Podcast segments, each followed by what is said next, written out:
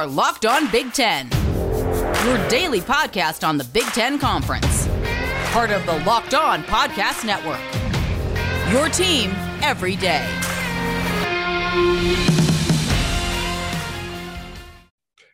You're listening into Locked On Big Ten. Everything you need to know about the conference every day of the week, at least three times a week here on the off-season months. Jay Stevens is with us here on the show. I'm Nate Dickinson.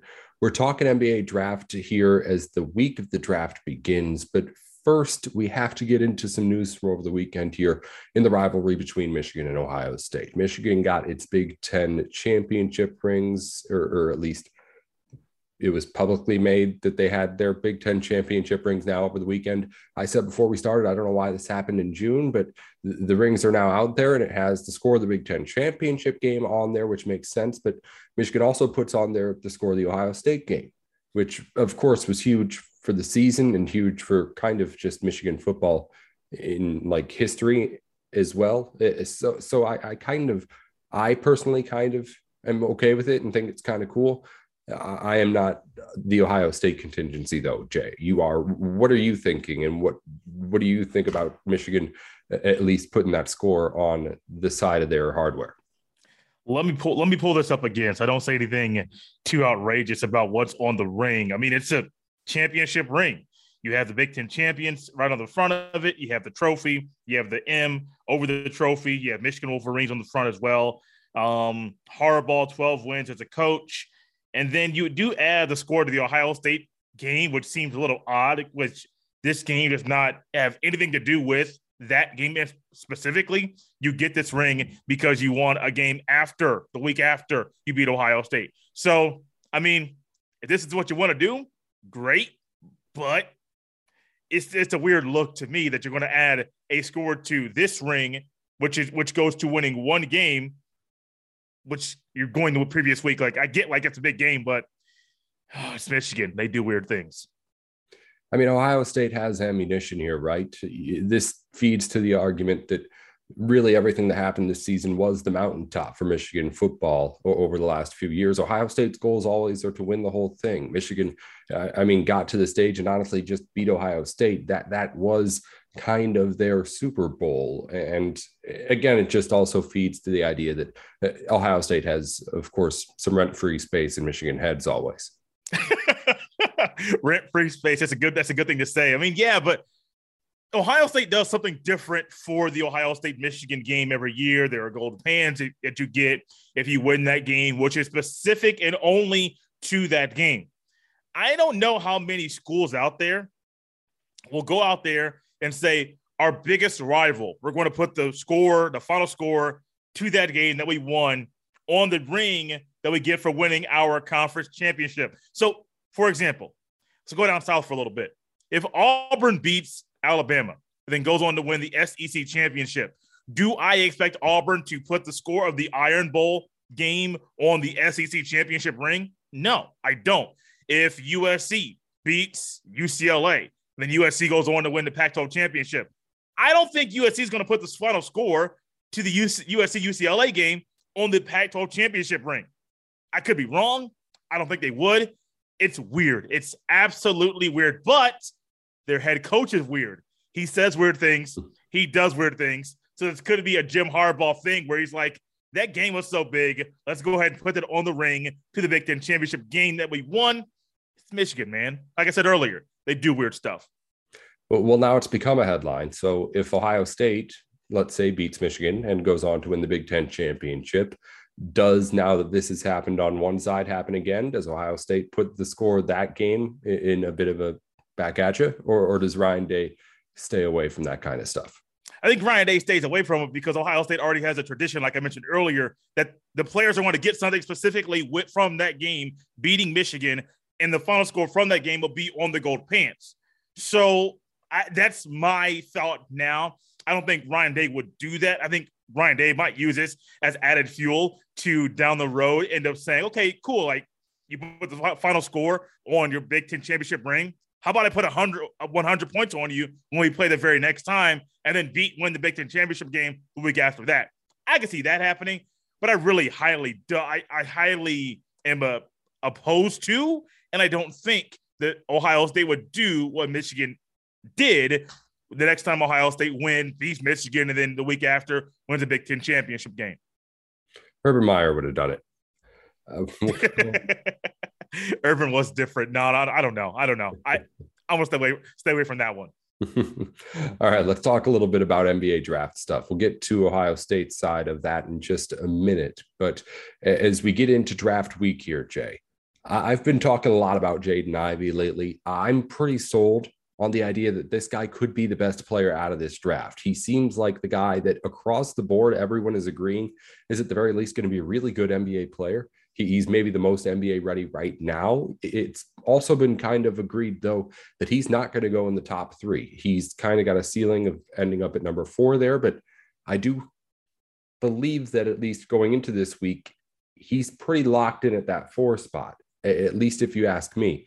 I think that if it ends up being the Kings who keep that pick, or there's talks of them trading that pick as well, I think part of the reason why the talks of a trade there are so expansive is because the prize is going to be Ivey. I think people believe that that top three is going to go Green, Holmgren, and then uh, Banchero. But I think once you get to four, I think it's kind of a consensus that that's where he's going to fall off the board to whoever's there. And I think he's really earned that spot in kind of how he finished the season, but also how he's performed in this pre draft process, too. He's really, really good. And I think everyone in the NBA kind of just got a little bit more reassured as they got a closer look at him. Yeah, I, I, it's always interesting when I look at the draft and I see how certain players are projected because the projections are I'll be honest with you. I am not the best at them. I can tell you how a guy, I can analyze a player, I can analyze how good he is. But I do think Jaden Ivey should be a top three kind of guy, a kind of pick, because his game easily translates to the NBA. We are seeing guys that are his size that have different skill sets that can do the things that he does, and they flourish at the next level. And I do think what we saw from Jaden Ivey last year is just a small glimpse and a taste of what he'll do in the National Basketball Association over the next few years. Look at Chet Holmgren. I think he's way too skinny. I think he's very fragile. I think he's frail. I don't know how long he'll be able to keep his frame the current weight he's at. And then if he if he adds weight, how does that affect and impact his game? So those are different factors with him. Paolo Banchero, I have heard people that have questioned different things about his game and how they translate to the NBA everybody loves Jaden Ivey. I have not really heard anybody say things that they don't like, strong dislikes that would make him not be a top five, top four, top three pick. I think it should be top three. Nate, honestly, I hope he falls to number six so the Pacers can, Pacers can get him. Just being honest with you, that's kind of my team. I, I would hope for that to happen. I don't think it. I don't think it will. I think Jaden Ivey is going to be a phenomenal uh, pro. I think number four, number three, wherever he goes, anywhere in the top five, is a great landing spot for him. And I can't wait to see what he does next year in the NBA and the years to come.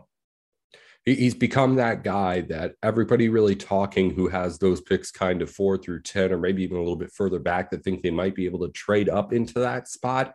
That's the guy that people are talking about now because it's, again, top three are pretty well set.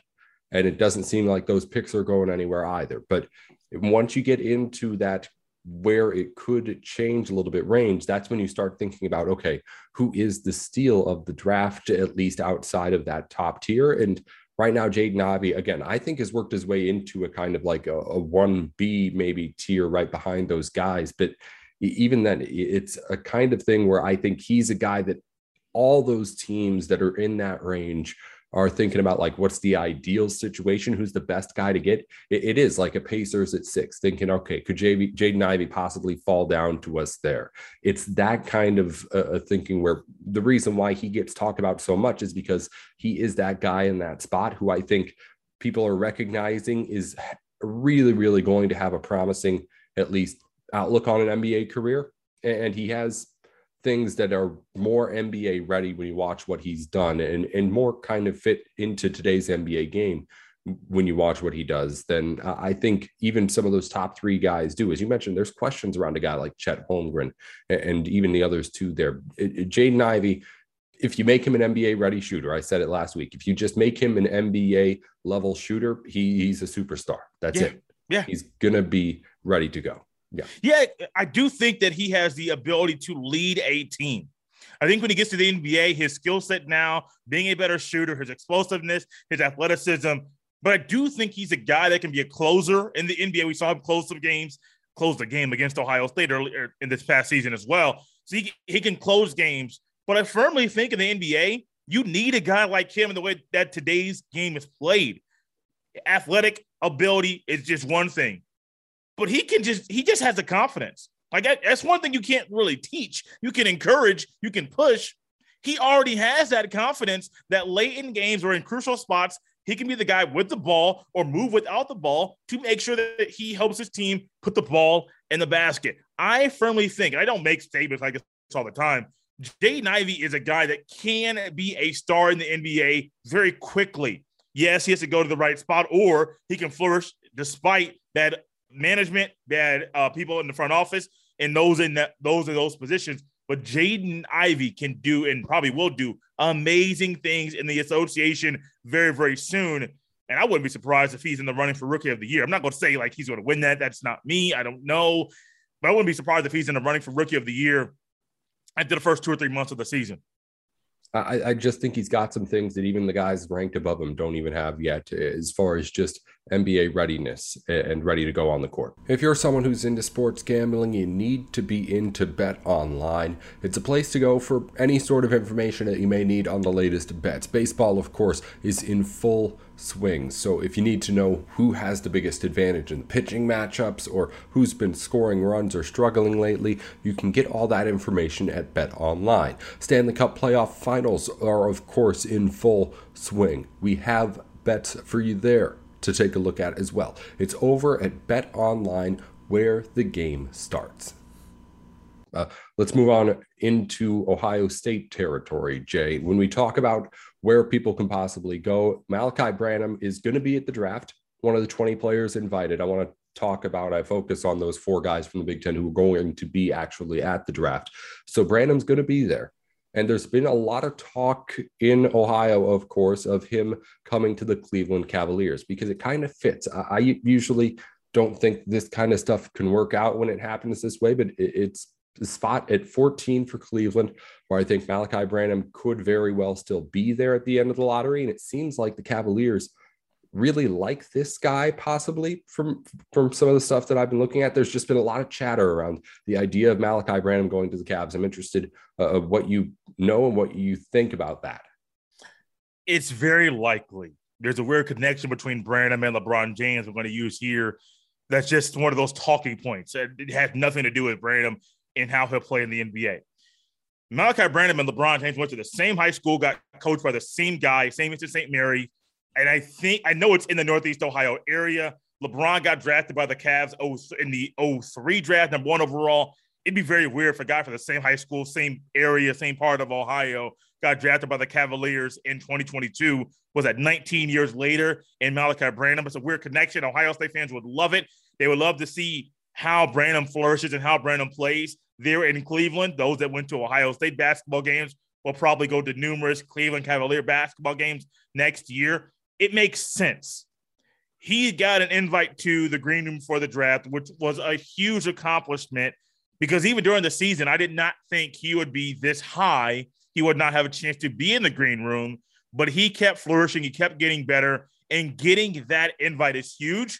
It's just an invite. That, is, that has nothing to do with what you're going to do in the NBA but it does say a lot about how the NBA projects you as a potential draft pick and probably a lottery pick at the very end. I it makes sense. I do like it. I know he would love to stay at home and stay near his family and friends. Um, Cavaliers and Malachi Branham at 14, it, it makes sense. I, I'm going to say this now.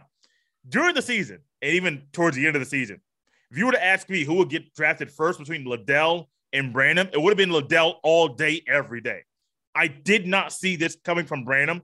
I understand why he decided to go to the NBA, be a one and done player. I also understand why NBA executives and coaches value him higher as a higher draft prospect than EJ Liddell right now. So Branham moving up the boards consistently and continually, it just shows that his skill set, what he what he did in year one, it's something that the NBA coaches and executives value as him being a future draft pick and what his future will be in the NBA Can you be a little bit more specific on that? Just what is it exactly that shot him up so quickly?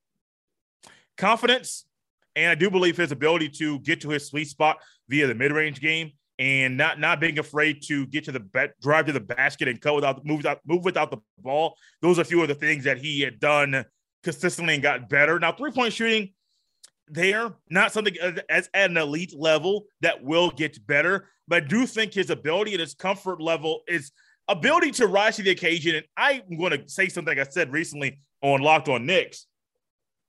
Branham was put in a tough spot earlier in the year when Justice Sueing was announced that he would not be playing any games for the foreseeable future indefinitely. Then, like last month of the season, Holtman says that Justice Sueing is not playing at all this year. Malachi Branham was thrust into it as a true freshman and saying, Well, Liddell's our leader. Who's number 2 mm-hmm. Who's even number three? Is it going to be me or somebody else? We quickly saw that there's a need on the team for me to step up. There's a need on the team for me to be more of a leader as a freshman and he took that next step. And so not only is it his his skill set, his his offensive game that's a little old school with the mid range, but very deadly and lethal when he puts it into practice, but also seeing that he stepped up in a big way due to a team need. That was one thing I do think that executives look out and say, yeah, he did all these things. He also stepped up in a huge way. How will he do in year one if he needs to step up in a huge way in the NBA. So it's not just the like skill set wise, it's his mindset. He got more confident. He got more comfortable on the court, and the executive saw that.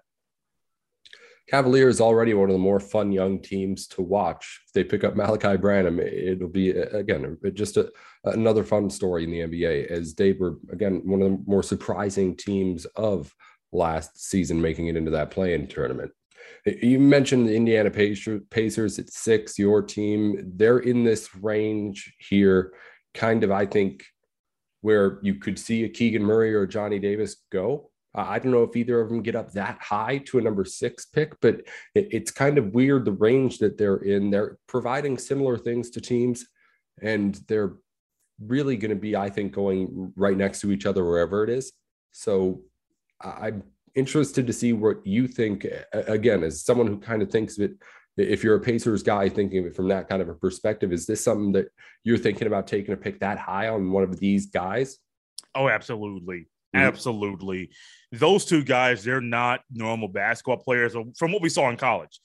We talk about confidence of Malachi Branham. Talk about two guys that are confident and that could do a lot of things offensively um, and some some things defensively that easily translate to the NBA. That's Johnny Davis and Keegan Murray. Now it all depends on which one is there, which one the Pacers feel comfortable going with. I saw one mock draft they said that Chet Holmgren at number six to the Pacers. I don't see that happening. I also don't. I could understand it because the Pacers are thinking about, and I heard uh, just read a tweet earlier that they're thinking about getting rid of Miles Turner. Okay, great, but Chet Holmgren is a project Miles Turner came in, you already knew he had the size, he had the weight, and he was going to have in his NBA career. He was going to be a good shot blocker. Chet Holmgren is a good defender, but how is that going to hold up against guys that are grown men at his frame?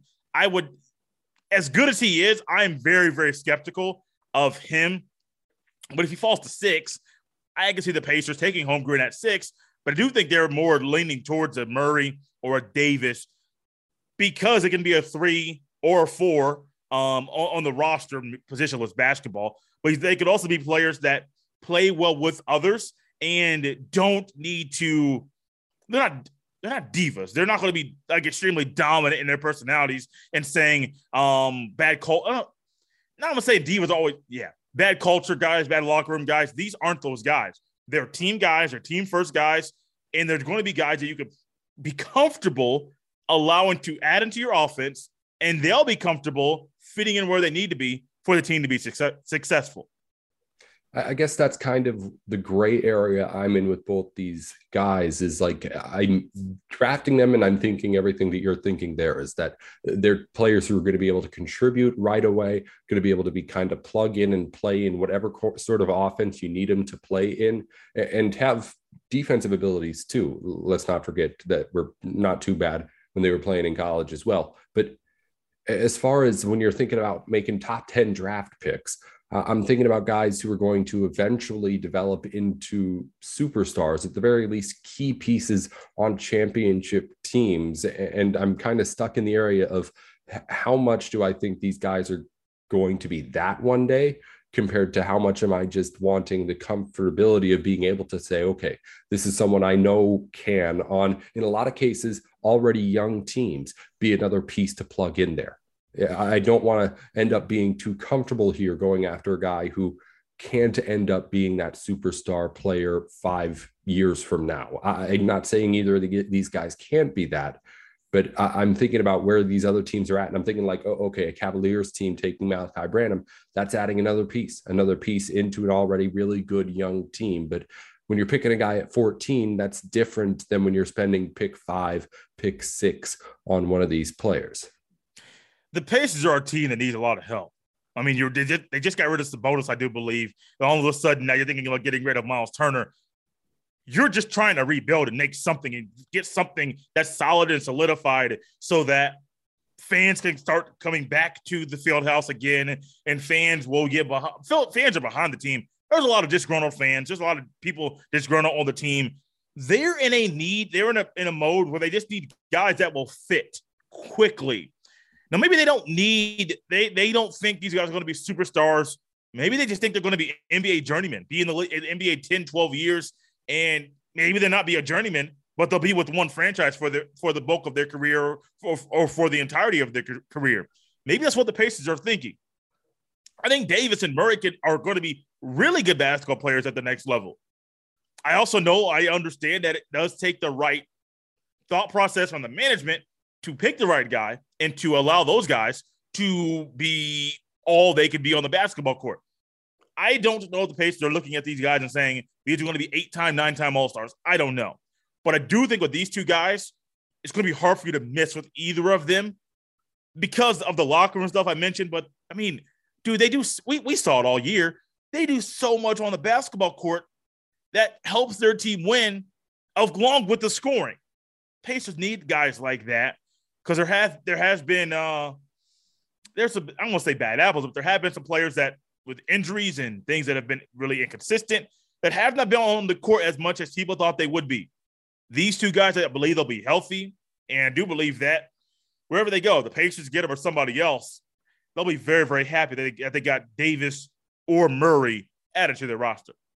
And I'm not saying these guys aren't going to be stars. I mean, I, am not, I'm not stupid enough to doubt Johnny Davis anymore. He, yeah. he does, he's yeah. done everything already. It's not about that. I'm just, again, when you're thinking about making a top 10 pick, you're thinking about who are those guys going to be? And it's, I guess, just a question of like, okay, what is a success at those picks? Is it getting all star games or is it getting a guy who can be like 15 points a game for 10, 15 years? I, I don't know. It's again different, of course, per the situation, but I think you're on the nose when you say that whoever these guys go to, are going to be able to get people who are, at the very least, I don't think we're looking at busts with these guys, no doubt about it. Uh, Jay Stevens is with Locked On Buckeyes here in the offseason months, at least three times a week, talking Ohio State stuff. It's been uh, busy. Is it getting busy on the football recruiting side? I mean, we've been going over a lot of stuff here conference wide, but uh, I don't think I saw any Ohio State commitments at least over the weekend. But it was uh, always busy, I guess, during these months. Visits are going on. What is going on big with Ohio State recruiting before we let you go? Uh, it is big. This is a big day. Recorded this on Monday morning, and uh, Carnell Tate, five-star receiver, is down to either Tennessee or Ohio State. Those are John Garcia from Sports Illustrated. He keeps saying that it's Ohio State or Tennessee. Those are the final two schools that Tate is deciding on when he's where he's going to go. Carnell Tate announced that he's going to announce his announcement on Monday, June 20th at 1 p.m. Eastern time. Nate, I have an I have an appointment during that time that does not allow me to be on my phone. So I am going to be very, very anxious and thinking about what is going to come, what I'll see around about an hour later, where I will be able to get back to my phone and say, oh, Carnell Tate chose this school. I'm hoping it's Ohio State. It's also unfortunate that I can't get John Garcia back on the show until Friday. So I think I got a long time between now and then to get um, Mr. Garcia back on the show. But Carnell Tate, five star receiver, all roads seems like it's going to be Ohio State. and it may be a, a, a trickle down trickle down effect because there are two other really good receivers that have Ohio State high high on their board. If Tate goes to Ohio State, could we see another five star receiver and then a four star receiver commit to Ohio State as well? It's possible because Brian Hartline has built a factory and a lot of good receivers want to be a part of it. It'll certainly be interesting to see where he goes. Again, that decision will be coming. I, am not sure if it'll be by the time we get this show out, but again, again, you'll you'll be able to know what ends up happening, possibly even before Jay Stevens does, and we'll of course talk to him about it Probably. And he'll be talking to John Garcia Jr. again about it later on this week on Locked On Buckeyes. Jay, thank you as always for joining us to talk a little bit here. NBA draft's going to be fun later on this week. We'll hear what you think about where Malachi Branham and everybody else goes next week here on the show. Hey, thanks to Jay for joining the show. We'll be back again tomorrow. But first, of course, some news from around the Big Ten. We mentioned already Michigan is unveiling its Big Ten championship rings from over last season, scores of both Big Ten title game and that Ohio State game. On the rings that they released, you can see pictures of those rings online if you're a Wolverines fan. We talked again with Jay about that at the top of the show. Uh, some recruiting news Commitments over the weekend. We'll run through all the commitments of the Big Ten real quick. Uh, Danielle Hayes, a three star wide receiver, has committed to PJ Fleck and the Gophers. Minnesota also got a commitment for Marquise Williams, a three star running back. Three star wide receiver Ryan Manning has committed to Maryland. Three star defensive lineman Tyreek Blanding to Penn State. Three star defensive lineman Sadiq Clements to Purdue. Wisconsin gets unranked corner AJ Tisdale and David Alano, an unranked kicker, goes to Illinois. There is only one ranked kicker in the entire class of 2023. That's actually Adam Samaha, who is committed to Michigan. That's a look at all the commitments from over the weekend in Big Ten recruiting. John Garcia is busy with a bunch of locked on shows this week, so we won't get him on this week on the show. We'll have him hopefully back on again next week to talk to us about everything that's going on in recruiting news. In other news, uh, Northwestern's returning all five of their all Big Ten players on the softball diamond. That's Danielle Williams, Jordan Rudd, Nikki Kukrin, Maeve Nelson, and Skylar Shellmeyer. And in basketball news, Northwestern's Pete Nance has announced that he will be transferring to North Carolina. The Tar Heels returned four starters from their team last season. Brady Manek is out. They're hoping that Pete Nance is going to be able to fill those shoes pretty easily. Let's look at all the news around the Big Ten that is going on today. We'll have more, of course, tomorrow, right here on Locked On Big Ten.